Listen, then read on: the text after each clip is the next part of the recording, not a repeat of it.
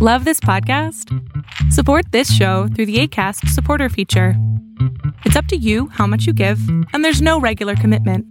Just click the link in the show description to support now. Planning for your next trip? Elevate your travel style with Quince. Quince has all the jet-setting essentials you'll want for your next getaway, like European linen, premium luggage options, buttery soft Italian leather bags, and so much more. And it's all priced at 50 to 80% less than similar brands. Plus, Quince only works with factories that use safe and ethical manufacturing practices. Pack your bags with high-quality essentials you'll be wearing for vacations to come with Quince. Go to quince.com/trip for free shipping and 365-day returns.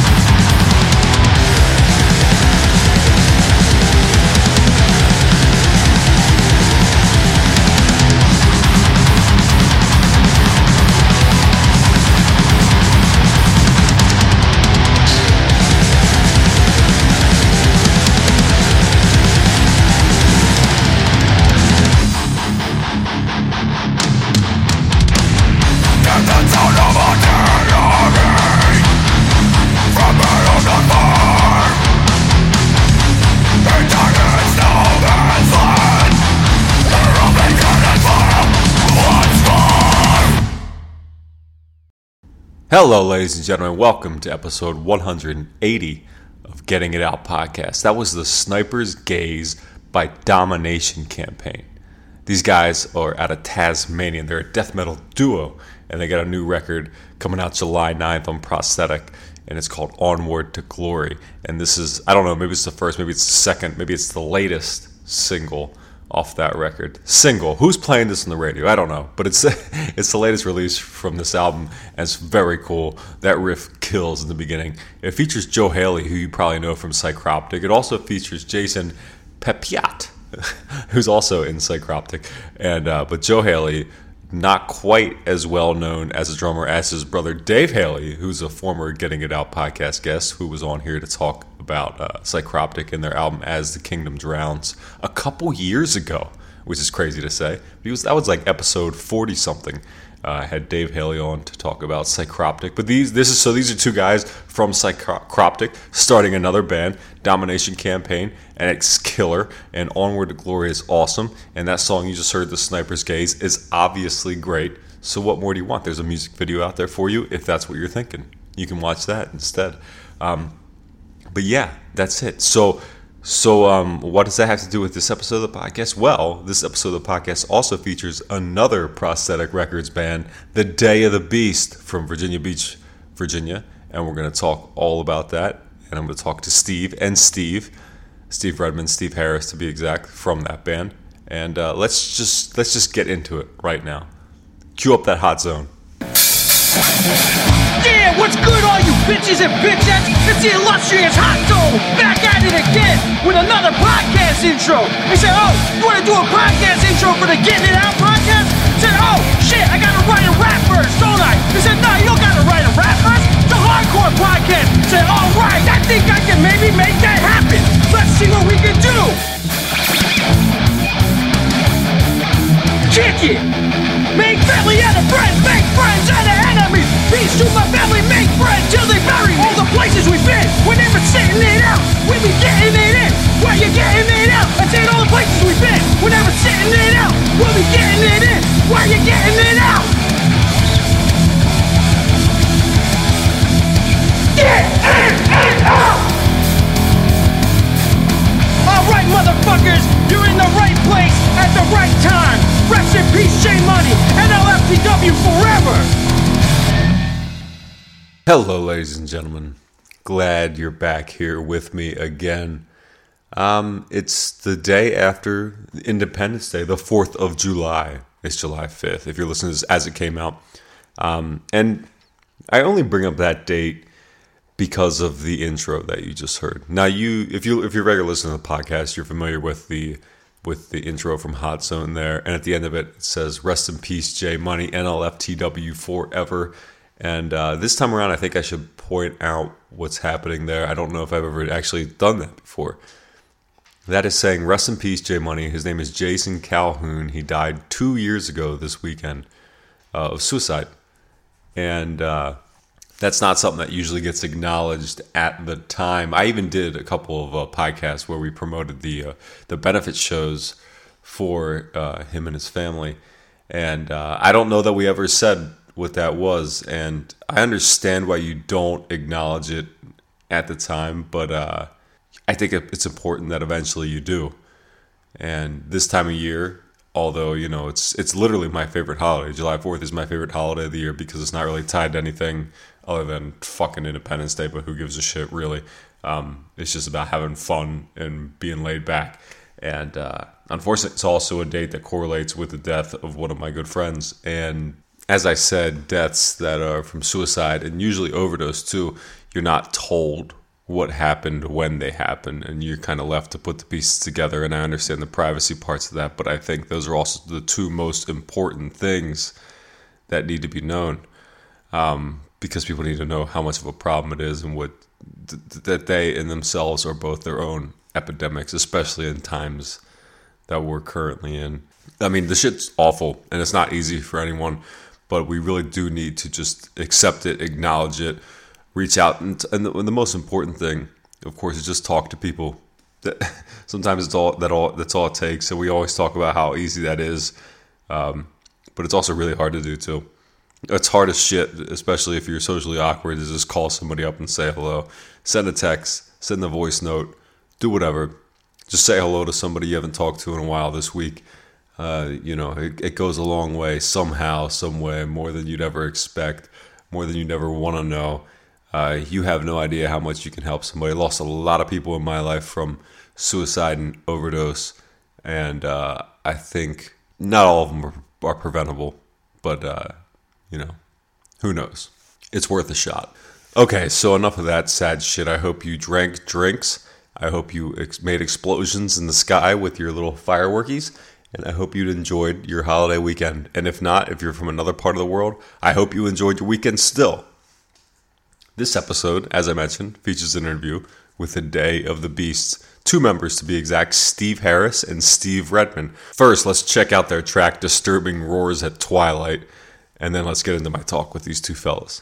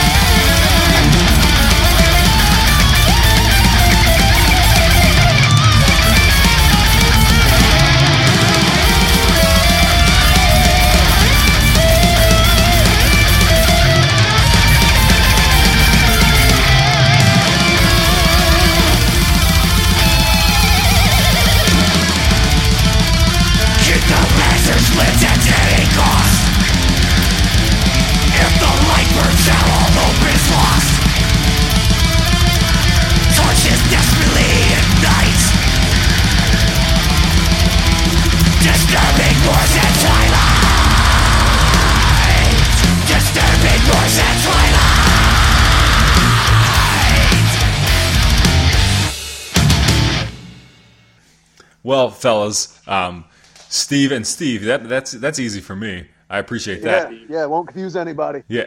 My name's Dan, by the way. How you doing, Dan? Nice to meet you. Thanks for having us. Yeah, absolutely. I'm glad to have you guys. Listen to this new record, and I'm gonna stumble over it every time I try to say it. Indisputably Carnivorous? Carnivorous? It is kind of a weird thing to say phonetically. Doesn't roll off the tongue very well. Yeah, that was my bad. Sorry, guys. Nah, it's all right. That's good. It's but I like the title of it though. It's a very, very cool sounding record. Thank you. Yeah. So, I gotta tell you, I wasn't totally familiar with the Day of the Beast until very recently. So, if you could just give me the basic Day of the Beast, where did the Day of the Beast come from? The Day of the Beast was started by Casey Rader and Eric Barlow, and they were the two original guitarists. And they were jamming out some thrash songs with another drummer named, I think they were all in a band together called Clandestine in like the North Virginia, Virginia Beach area. Yeah. I think they did death metal and they wanted to go kind of a thrashier route. And I think they started a new project. And I ran into a gentleman at a local record store that sells like punk and metal records, Skinny's Records, and I met just like one day, just out of like happenstance. I went in there, and Joe Frost was in there, and he was doing preliminary bass duties for the band before we actually got like a proper bass player. Yeah. And we were just like kind of shooting the shit while I was in there. And he told me about like his thrash band was looking to get a vocalist. And I told him, yeah, sure. I fuck around with screaming in my car and shit like that. So yeah, fuck it. I'll come down. I was kind of being flippant. I was kind of just trying to make conversation. And then I guess he passed the word over to the guitarist who proceeded to blow up my MySpace about it back in the day and just like pester me to come on out. So, you know, I came running out, and that was that. Did he entice you with adding you to his top 8? Was that at all in the cards?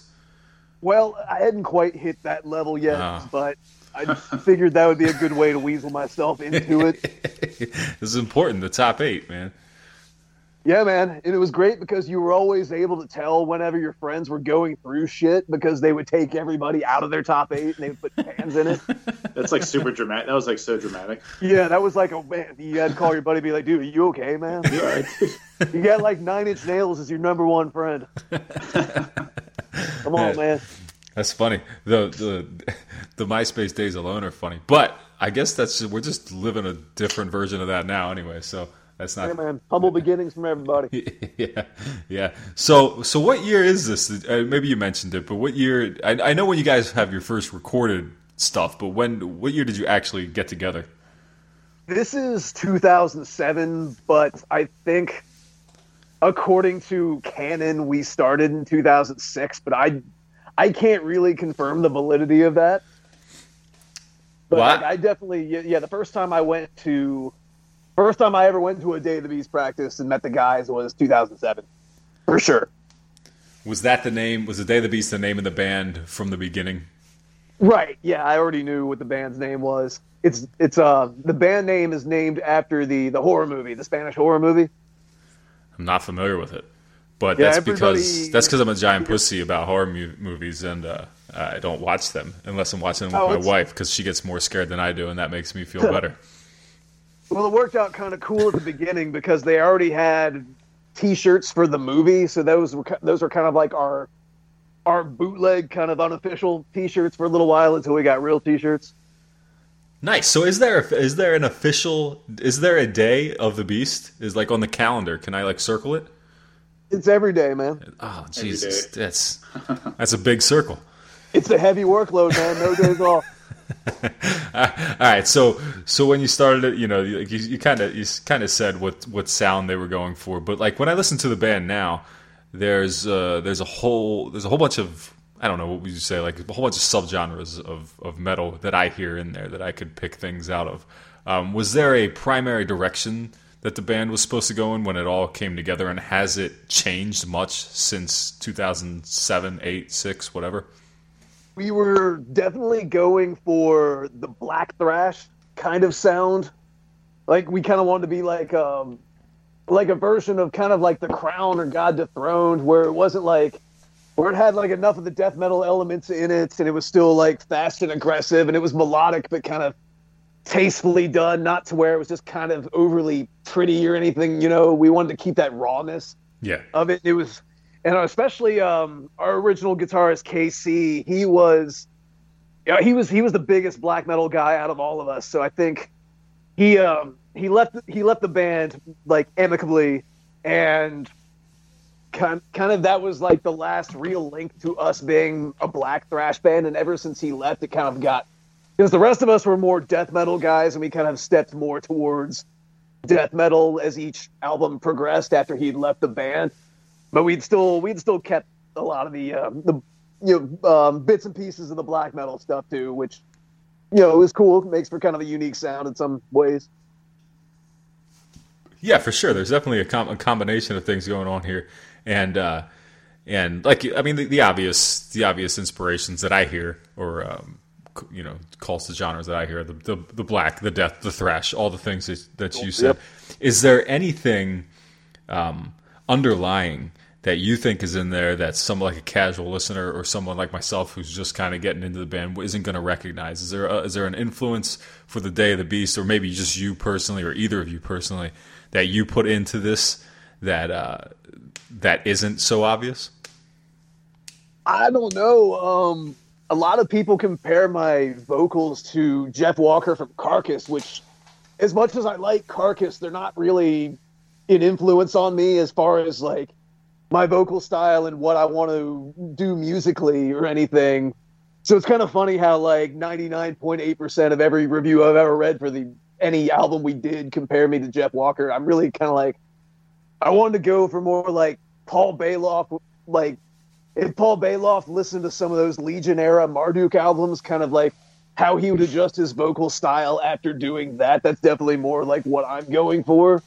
But if people want to get pull Jeff Walker out of that and say that's what it sounds like, I'm definitely not insulted or anything. Dude, I kind of feel like when I read reviews for other bands, lots of other bands, I think Carcass is just a very common band to compare bands to.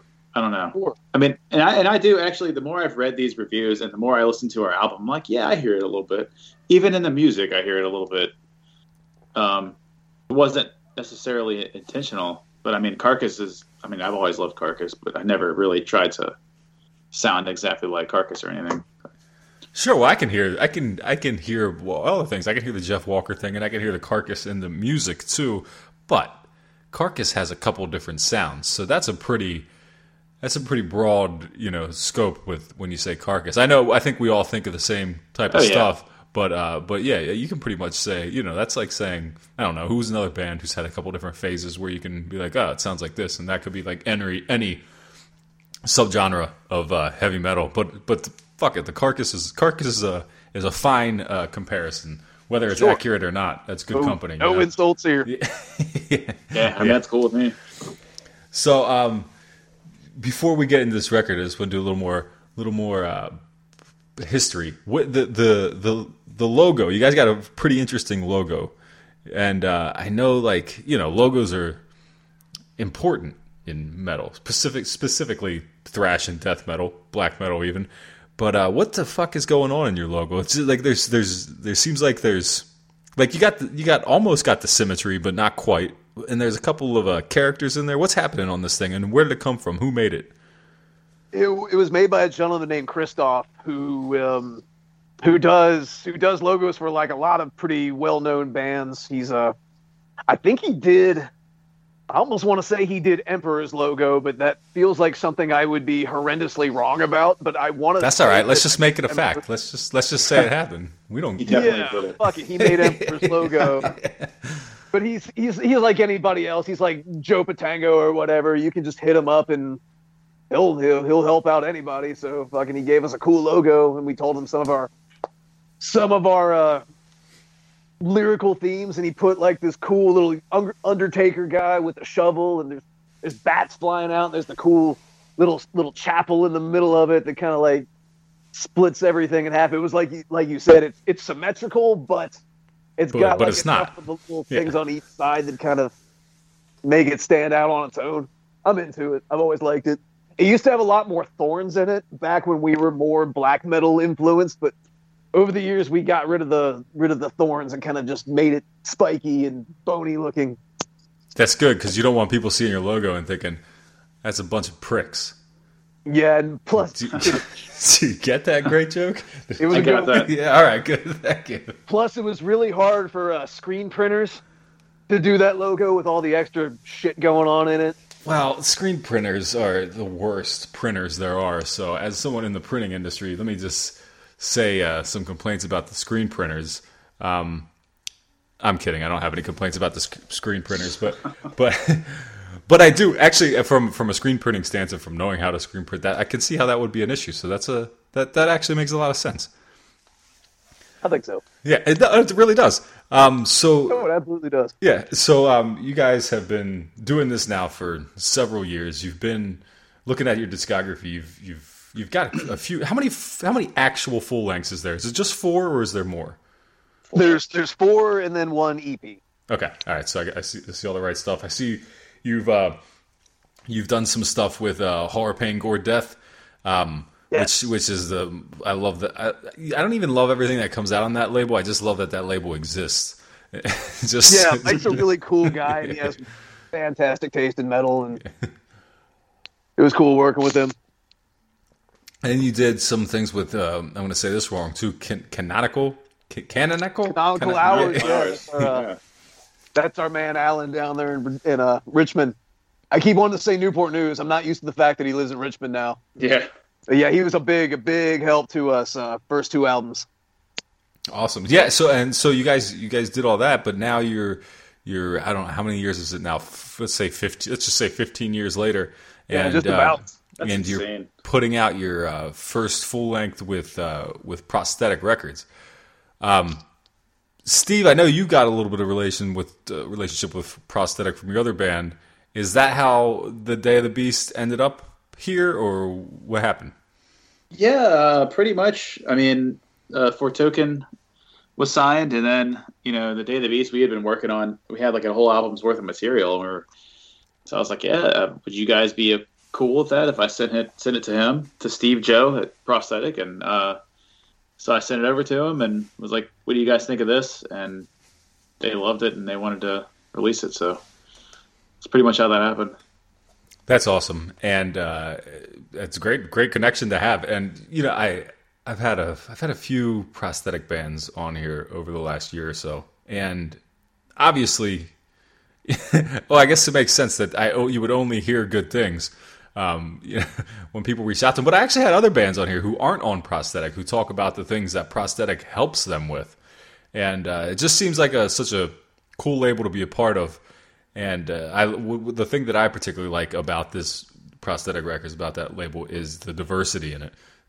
When I had Catan on here recently, who doesn't sound a whole lot like you guys, I had ACXDC, who's fucking power violence. That's nothing. Yeah. Like, Sermon from England, who's just prog shit. But I love the diversity of the label. They have so much. Yeah, they have so many different types of bands on there. It's kind of a pain in the ass to try to keep up with it, to be honest. But that's a good thing. They're all super nice. Like everyone I've talked to from Prosthetic has been so cool and so nice and so supportive of everything. So it's been awesome. Awesome. Well, so that of course brings us to this record that I can't say, Indisputably Carnivorous. Did I get it? Yes, that was correct. All right, cool. So this record's been out for a week now. Right? Just a little, not quite, maybe June 18th. A week tomorrow. Yeah. So I know you had some quote unquote singles come out, leading up to it, but how's the feedback been since this record has been out the whole way? I mean, it's been awesome. We're basically a Carcass cover band. I'm just kidding. No, it's actually been really good. All the reviews we've seen have been great. Even the ones that weren't so great weren't bad.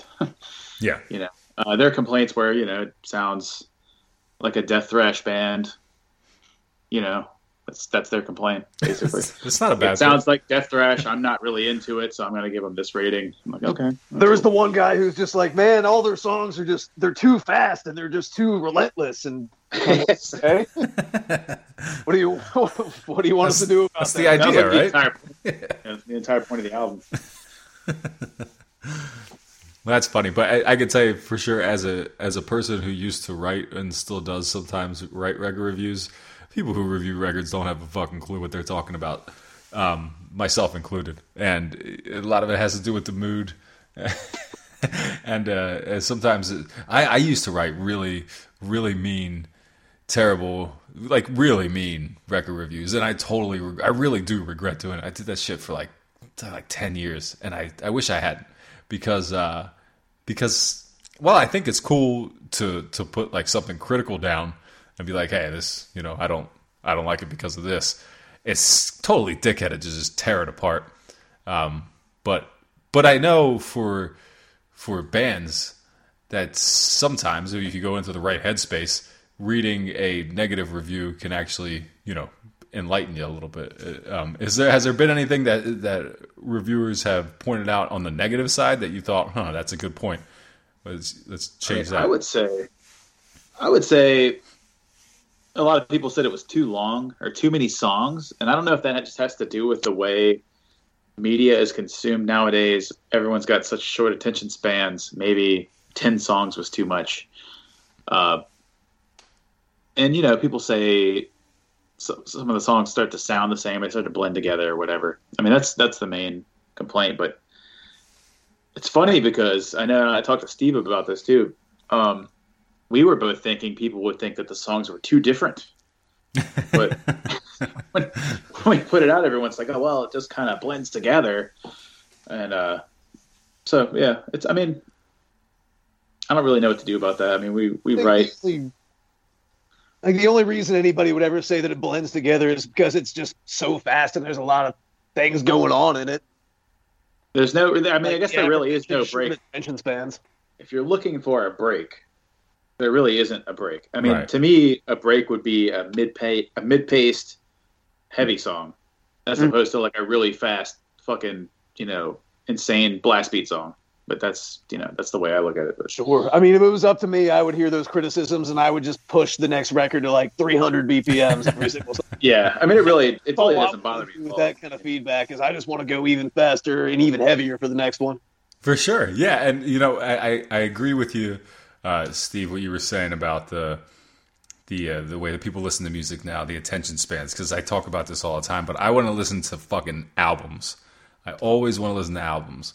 I have a hard time with like playlists and like, I don't know. I just like, I want to take it all in as one. And I think that's the way that I initially heard this whole record, was as one thing. And I don't know, that's just, to me, that's just because, like you said, like you guys are saying, you want it to be fast, you want it to be an attack, and that's exactly the way it sounds, and it doesn't let up, and I think that's its strength. Definitely not a weakness, but whatever, you know, like you said, some people want some they want a break, and I don't think that's here, and I think that's fine. So how much of this record is, you know, over the last year and whatever, how much of this record was a product of the pandemic? Was it written, recorded in that time? Was it before or after? I guess it can't be after, but yeah. I mean, I can't speak for Steve on like the lyric side, but I feel like for us, a lot of that was written before, like pre-pandemic. I mean, we kind of like split the songs up, like Bobby, you know, the other guitarist, he wrote like 5 songs. I wrote 5 songs, and we kind of brought them together. And but most of the ones I wrote were pre-pandemic. We just kind of had them around for a while. The pandemic gave us a lot of time to really learn about recording, basically, and drum production and all that stuff. So that was good. But as far as lyrics go, I mean, I don't know, Steve, did you write any of those? I wrote everything on a bartender included fucking cocktail napkin with a hooker's lipstick about 2 days before I recorded. That's the way to do it. I figured. Yeah. Yeah, I had like backwards R's and everything because I was so drunk. Yeah. or so into corn. Yeah, you're really into the band Corn. Let's not get carried away here. Well, Steve, so I guess I should be more specific when I say Steve. The other Steve, your lyrics and the themes in this record are all based off of different writers and tales, right? Yes, correct.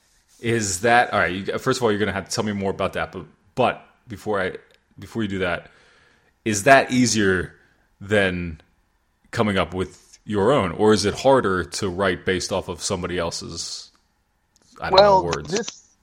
This album is actually the first time that I didn't, like, I have a song that wasn't directly taken from, like, some sort of movie or book, mm-hmm. and that's Corruptor and Festor.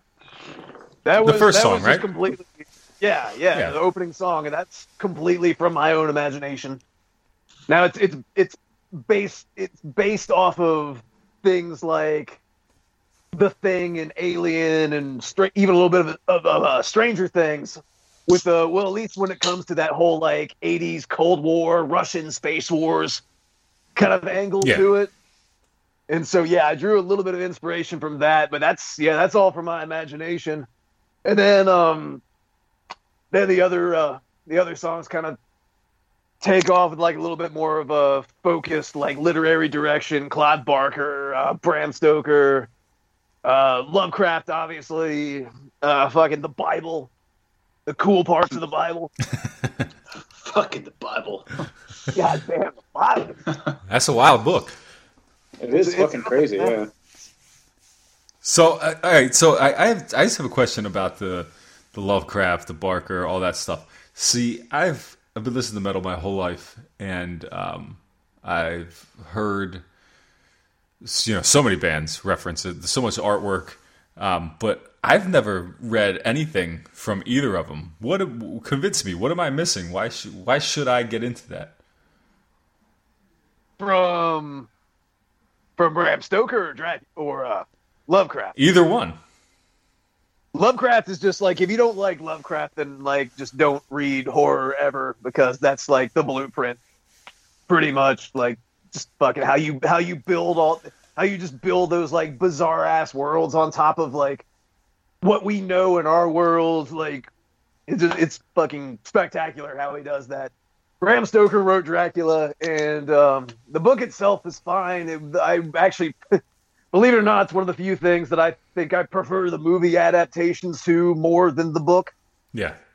Like, the Bela Lugosi film, the fucking Coppola film, Nosferatu, that's one of my favorite, like, just horror movie icons, horror anything ever.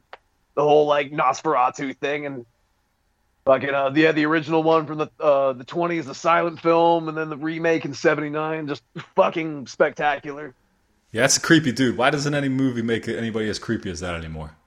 Because it's super fucking creepy. Marcus, that's too hot, man.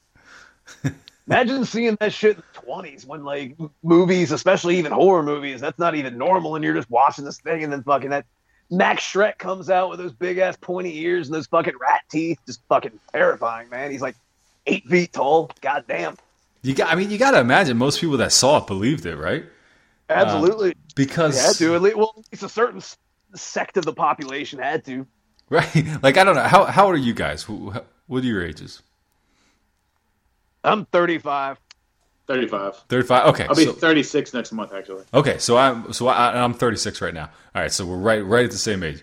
So, like, so you guys probably remember a time when you could have been convinced that Batboy was real because he was on the cover of that tabloid, right?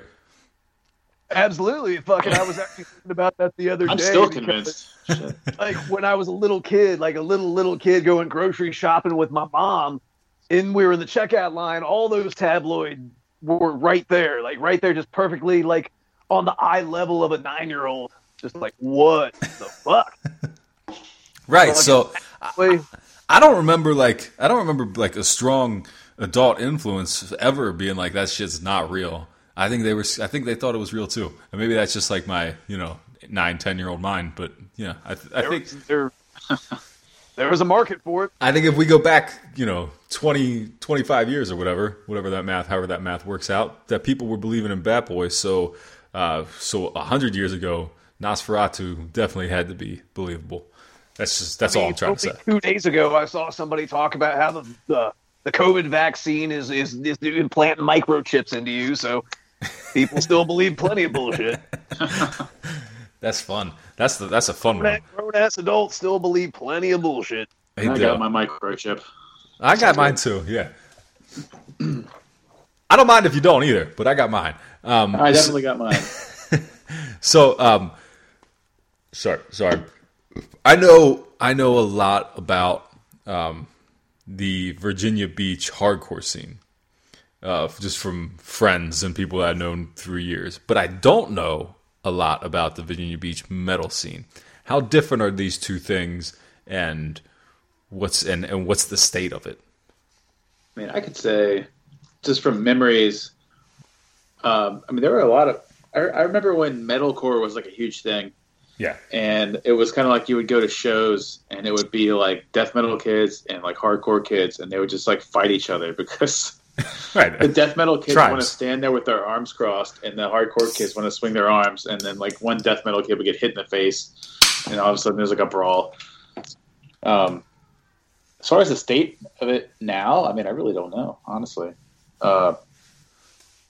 We play a lot. I feel like we play more away from this area than we do actually in the area. Now, wouldn't you say that, Steve? I mean, we play in Maryland and DC. Yeah, DC, like the whole like DC, Baltimore, Frederick Triangle, definitely kind of like our second home base for sure. Okay, I'm super familiar with that area too. I lived in Baltimore for a long time, and all right, so you guys would play like. Would it be like Cafe 611 in Frederick or wherever in Baltimore? Just because you have a show there, like coming up. Didn't we book a show there? Yeah, that's where the album release party is going to be. Oh, yeah. Shit, I didn't see. I didn't even know. Was it booked through Extremity Retained? It was not. It was just booked through me and some other random dude who just trying to throw guesses together. People than I do and can get dates better than I can. Nice. Okay, so but like I live in Frederick, so I'm right down the road from there. So I figured, fuck it, make it easier for me. And besides, everything in DC and Baltimore was booked up anyway, so because we were too slow on the. I would have booked it a long time ago, but we didn't know what the status of live shows were going to be later on in the year, and then. Out of nowhere, there's all these like show flyers again. Like, oh fuck, we gotta book this show really quickly. Yeah, it did kind of come out of nowhere, didn't it? Like we were all waiting for it, and then all of a sudden, like my wife and I were looking at shows, and we just said, "Holy shit, we can't keep up." The only things that I bought tickets for so far is Judas Priest. Me too. Yeah, because there's too much other stuff, and that one is like, all right, I need to go. That's one of those bands that that.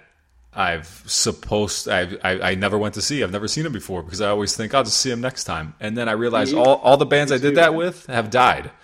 Like all the bands that I said I was going to do that with have died, and I never got the chance to. So this time around, it's like, all right, we can't fuck around this time. That's exactly how I am. I was like, I've never seen Judas Priest, and I was like, I got to see him this time. They've come here a million times. The drummer is actually from Norfolk, Scott Travis. Oh, I did not know that. Completely fucking random because they're from England. Yeah, Birmingham, England, right? But yeah, Scott Travis is. I'm pretty sure he lives in Norfolk, actually. Wow.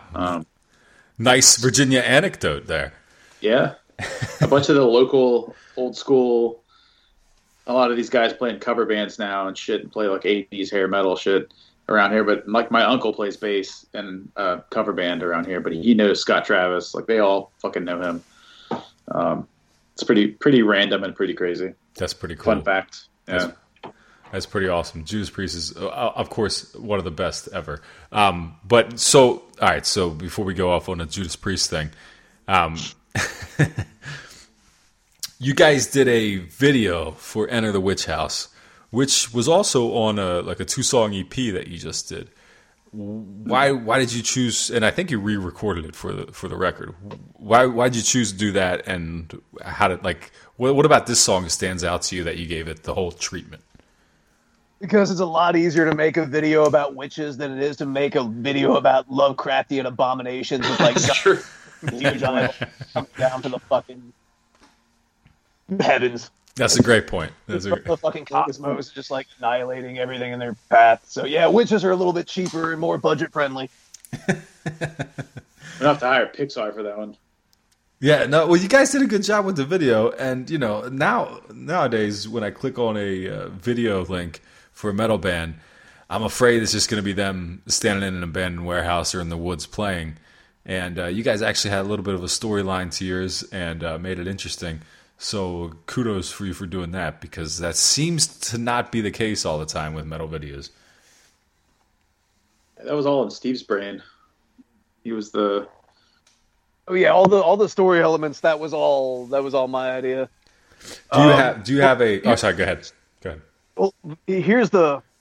Well, this is cool, but like it didn't quite work out how I wanted it to work out. But like a cool bit of trivia is, the Blair Witch Project, the original one from 1999. Yeah. There's a scene at the very beginning where they're interviewing the townsfolk, and there's a scene where the mom is holding a baby, and they interview them.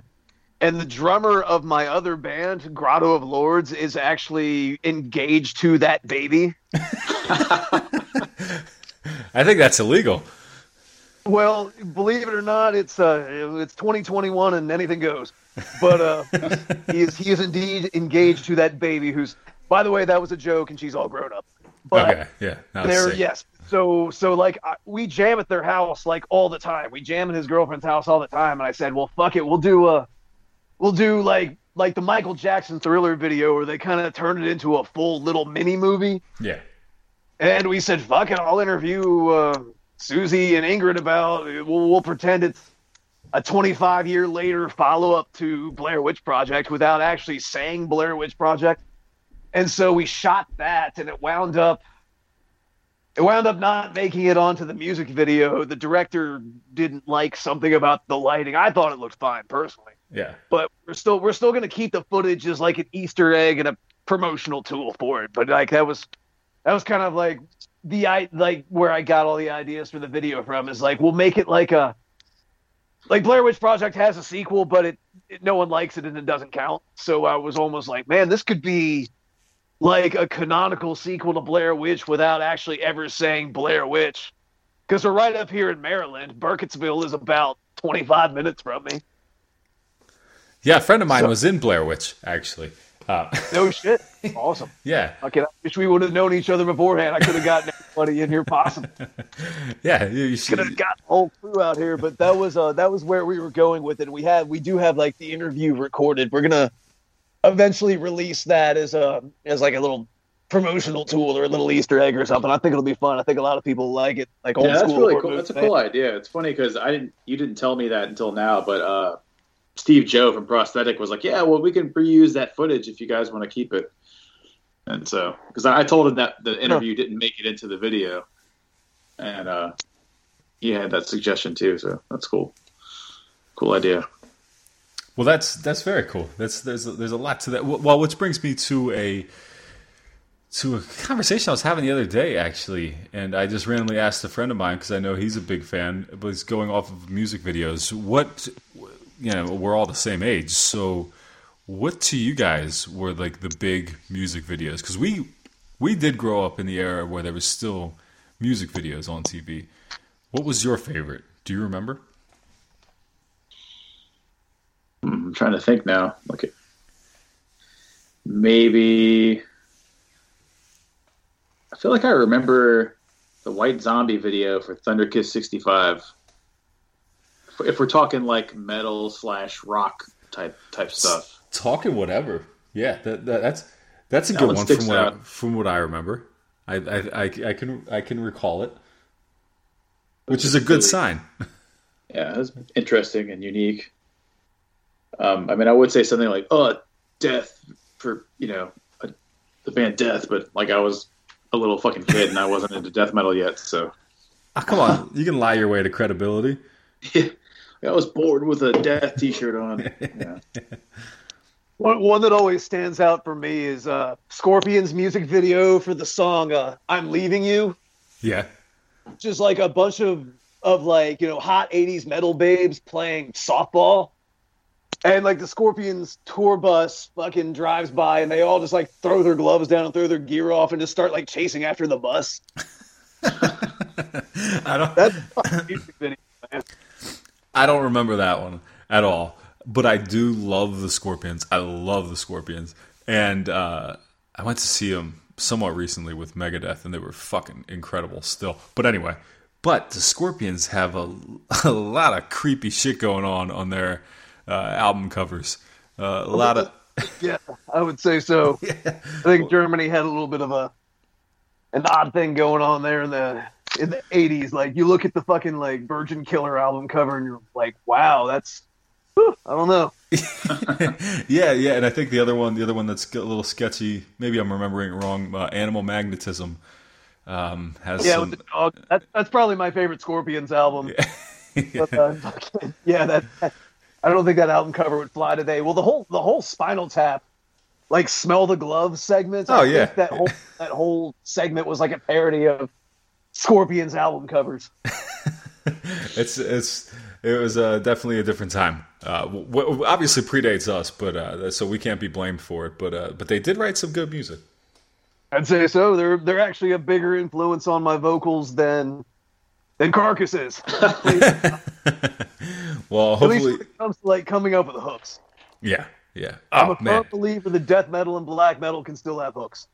Absolutely, and that's something that I find interesting about you guys. And I don't think, I think there's a propensity for people into black death metal, whatever extreme metal, to just want to be as fucking extreme as possible all the time, and they lose a lot in that. But whatever, I guess there's scene points of a certain kind that they're collecting.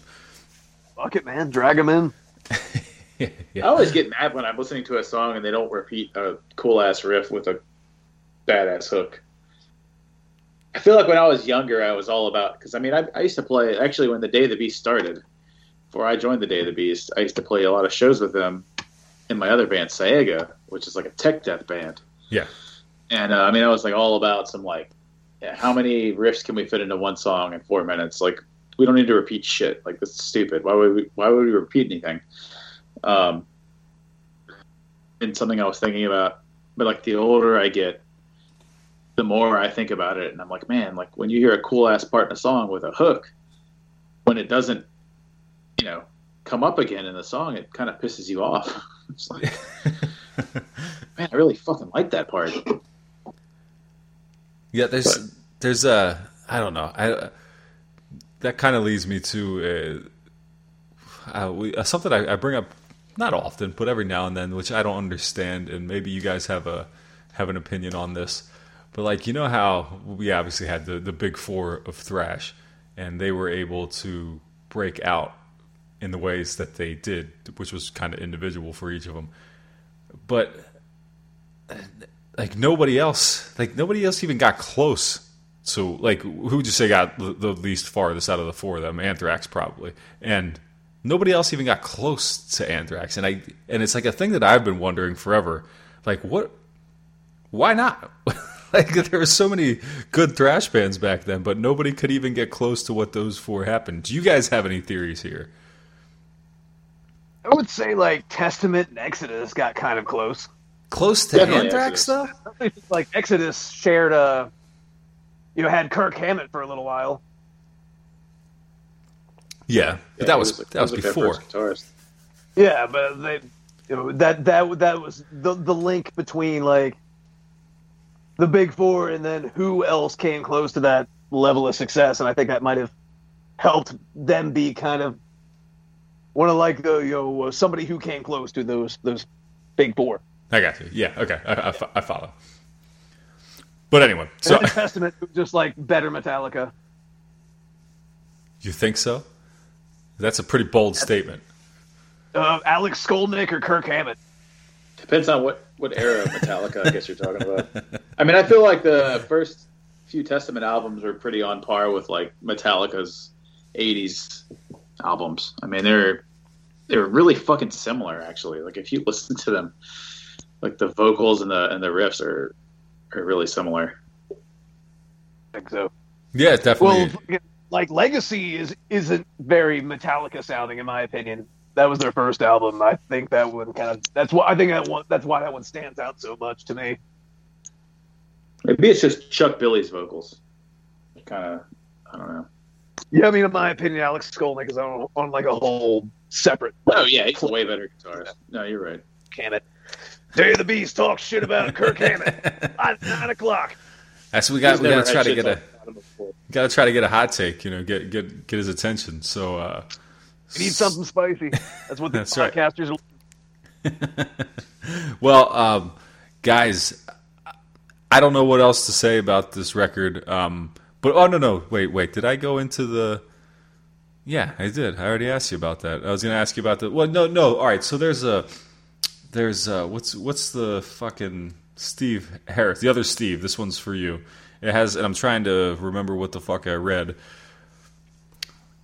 I'm going to have to look on the fucking screen here, which I never have to do, but I'll have to do it. The...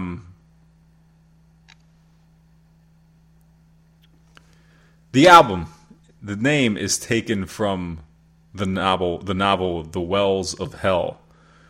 What Correct. What is that? Tell me about that. I don't know anything about it. I just want to know where it's a book I picked up at a thrift store, and it had a cool cover and a cool title, and I read it, and it was fantastic. It was kind of it started off with these, like, microscopic organisms infecting the water supply of a small town, and then they, like, evolved into this whole, these, like, 7-foot, like, arthropod, crab-like, crustacean-like killing machines who could, like, summon these floods with telekinesis, so they could possess humans and fucking turn their skin into fucking shells and carapaces. I guess that's how you say it. I'm not a fucking biologist. Somebody will probably correct me on that one. Don't worry, no biologists listen to this. And they just, they turn humans into kind of their own kind, and it's all part of this big plot to get revenge on humans for shunning them down back into like the deep caverns of the ocean, because they used to live on land, but they shun them back down to the deep caverns of the ocean, so they come back for revenge. And believe it or not, the last part of the book is like the fucking main character fighting Satan in like an underground cavern. So it gets out of control really fucking quickly. Is that a new book? Is that something somebody wrote like It was written in the 70s. He's written a lot of stuff, and I'm tracking down a lot more of his material because I really dug what he did.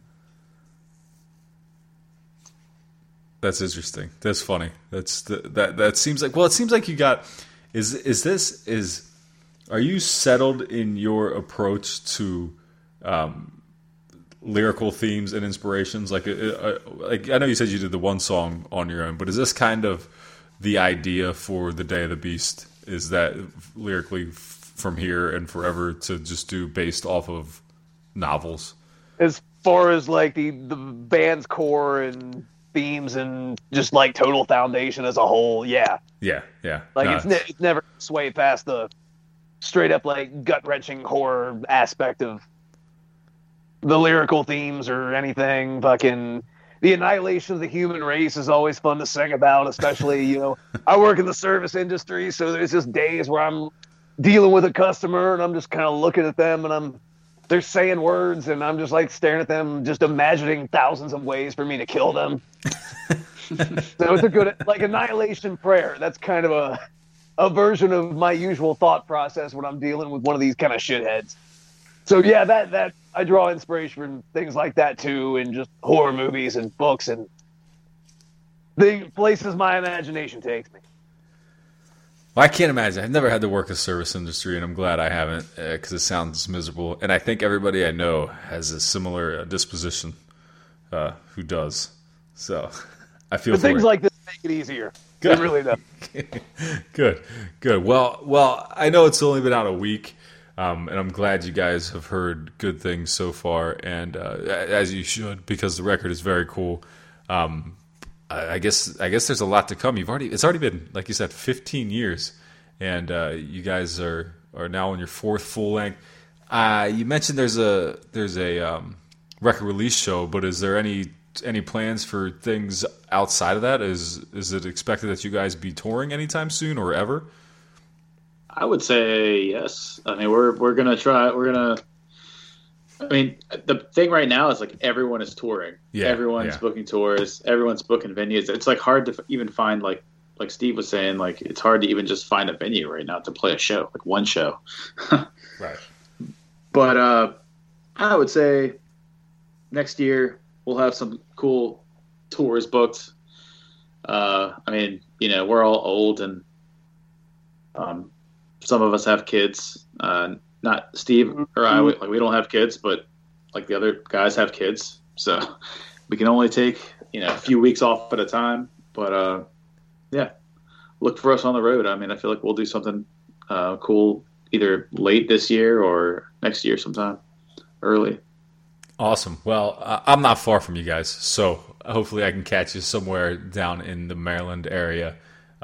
Maybe in one of those shows in Frederick, Baltimore, DC, whatever. That used to be my old area. So we played in Detroit. That was 9 years ago now. You said you're in Michigan, right? No. I said. Wait. I'm in Pennsylvania. You know, I had an interview last night with a guy who was in Michigan. Well, that guy sucks. That's why I was thinking that.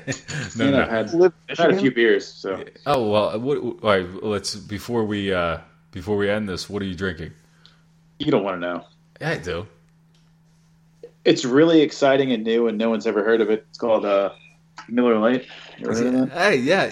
That used to be on my list. It's off. It's now. Actually. I mean, I drink a lot of craft beer and a bunch of I really like a lot of German beer. But Miller Lite's kind of like my go-to if I go by like a 7-Eleven and there's nothing else to choose from. So I'm just like, I'll grab a six-pack of Miller Lite. That's fair. That's an okay light beer. Usually I would be drinking Miller Lite, but tonight I'm drinking Bacardi Silver and Green Apple Monster because I'm 19. That actually sounds fucking delicious, dude. It does sound good, but it sounds terrible. I'm trying to watch my carbohydrate intake.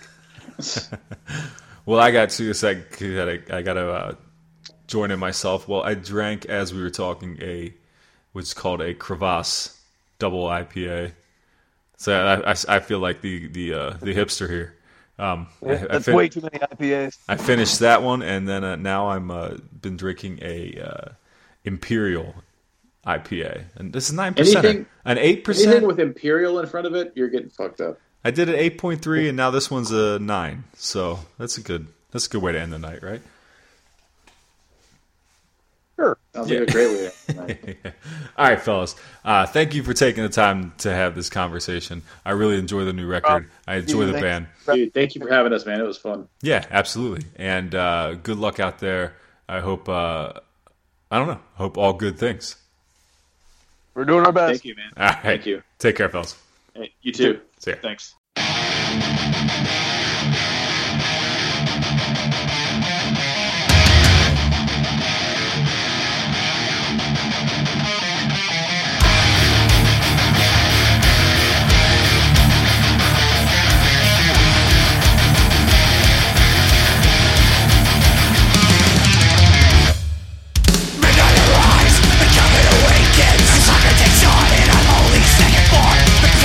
Children from under the floorboard, they riot in the